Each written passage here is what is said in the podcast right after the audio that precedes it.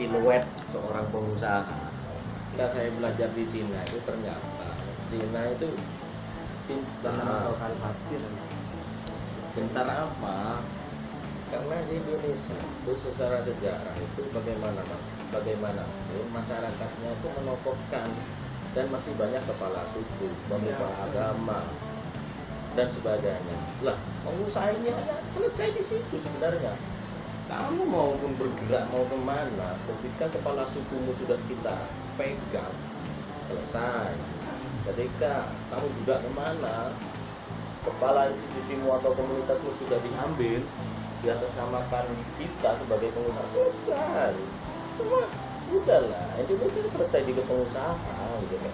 Jadi kayak tol dan sebagainya itu ya sudah, yang berbicara memang orang pengusaha gitu. Ya memang misalnya buat frame bahwa ada harus harus ada yang memperjuangkan lingkungan. Karena kenapa?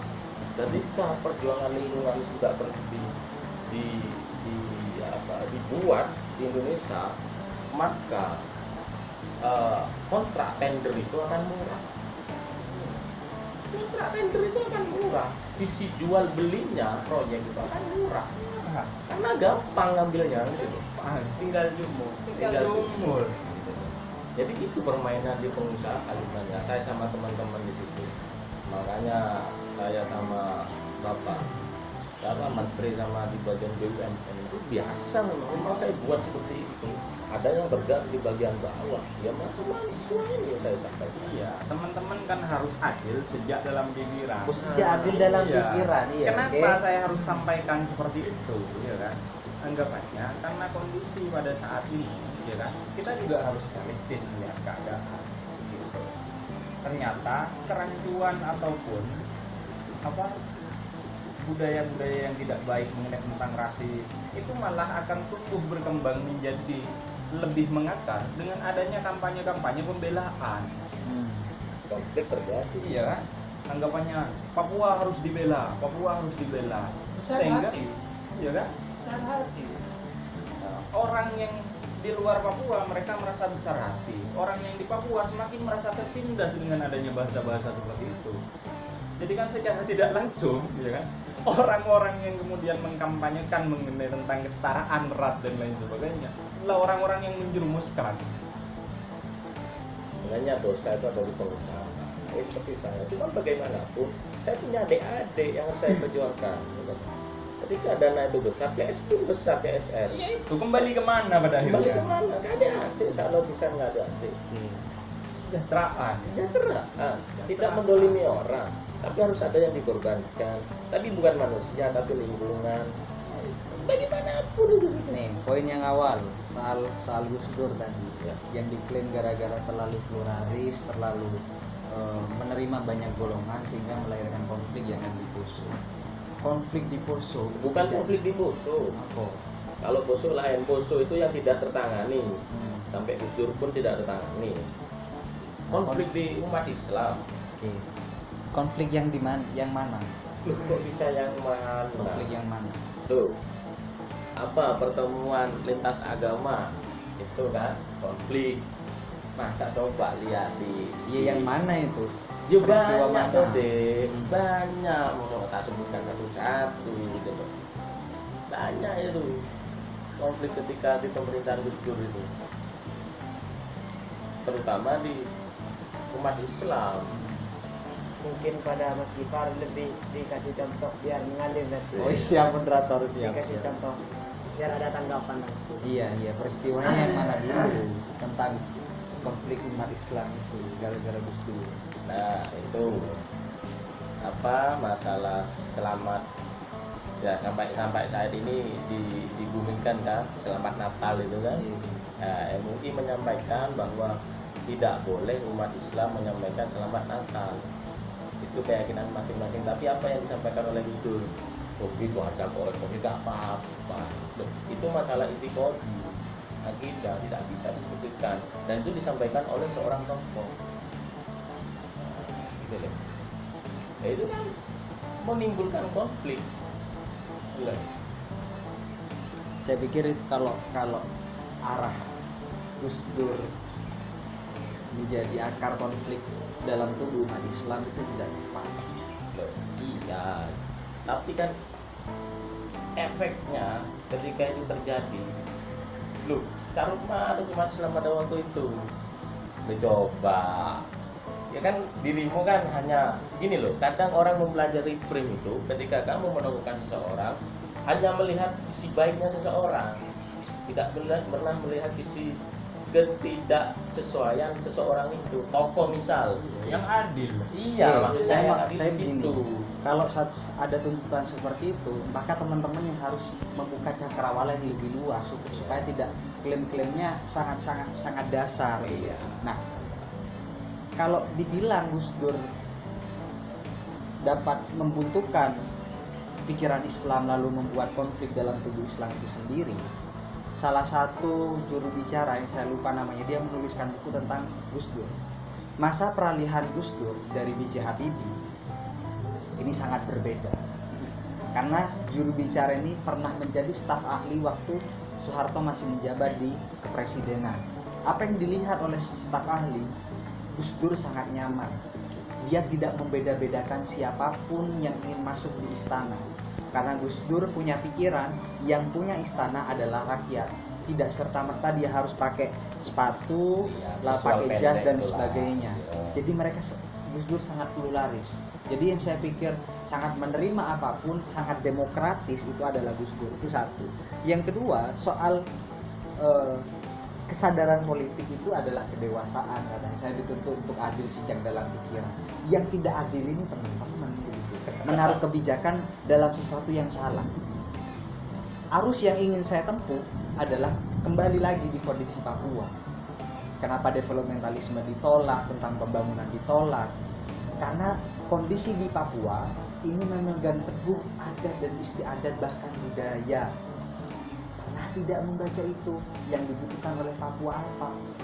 Penelitian ini dilakukan oleh Benedict Anderson waktu itu tahun sembilan puluh delapan, dia turun ke Papua. Orang mana? Benedict Anderson ini orang luar, tapi dia orang-orang Indonesianis. Iya. Dia sangat nasionalis. Iya. Orang mana? Dia, dia orang Inggris. Oke, orang Inggris. Nah, Benedict Anderson dia melihat bahwa di Papua sana kenapa mereka tidak menerima modernisme yang diga, diga, digalakkan oleh negara? Karena dianggap ini tidak satu paket dan tidak satu frame. Kenapa? Pikiran orang-orang yang ada di Papua ini menyampaikan bahwa kalau di sini di, diberikan akses listrik yang memadai, lalu jalan ini beraspal, maka adat, adat istiadat dan budaya di sana akan tergerus. Kenapa? Karena kebiasaan mereka memang pakai lampu petromak, mereka melakukan penyembahan di tempat-tempat yang yang gelap. Loh, mereka nggak mau ketergerusan itu hadir gara-gara upaya pemerintah ingin menunjukkan kebijakannya secara utuh katanya. Tapi bagi orang Papua ini tidak adil, karena orang Indonesia, terutama rezim, ini tidak mampu melihat kebutuhan yang ada di Papua. Tuh, itu yang kedua. Ini yang ketiga, soal ketertindasan. Karena kita mengkampanyekan soal Papua, apakah kita semua akan mengalami ketertindasan dan seolah-olah kita membangun frame? Oh, tidak.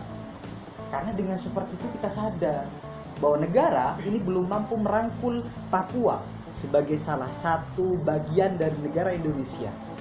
Belum bisa merangkul itu. Dan cita-cita pasca reformasi ini bagaimana Papua bisa dirangkul sebagai rakyat, mereka dilihat sebagai manusia. Kalau bicara soal Papua, hanya tersekat pada daerah oke, di Surabaya kemarin, di Malang, bahkan di Jogja, melakukan penggerbekan oleh T N I dan polisi gara-gara mereka tidak mengibarkan bendera merah putih pada tujuh belas Agustus. Lalu dikata-katai eh, kera, mereka dikata-katai monyet. Nah, ah, oh, oh, iya, hmm. maksud saya itu. Kalau bicara oknum kan dari tadi kita bicara oknum, bos. Ya. Secara kelembagaan kan yang diangkat oleh, di blow up oleh media seperti itu. Oke, lembaga kan, oke. Sekarang gini, gimana orang-orang investor? Namanya kan investor, aku investor kan. Nah sekarang gini, siapa tokoh yang disebutin barusan? Benedict Anderson. Benedict Anderson, dia bergerak di organisasi apa? Dia, dia bukan bergerak di organisasi, dia dosen di U I. dosen di U I orang Inggris. Kenapa dia meneliti Indonesia, tidak pernah memperjuangkan di Inggris? Dengan tindasan penindasan itu di Inggris sama saja. Lebih besar, lebih besar, lebih besar. Angka kemiskinan di Inggris lebih besar. Ya, terus. Ya kan? Nah, enggak, pertanyaannya simpel saja. Kenapa orang Inggris yang mengkritik di Indonesia? Papua makan loh, masih bisa makan. Kenapa sekarang ketika kita bergerak seperti ini yang menjadi landasan kita orang Indonesia sendiri? Atau yang lebih paham? Pram. Ya. Ya, ada Pram. Pram ini diasingkan dari dari kita. Dia diasingkan ke Pulau Buru.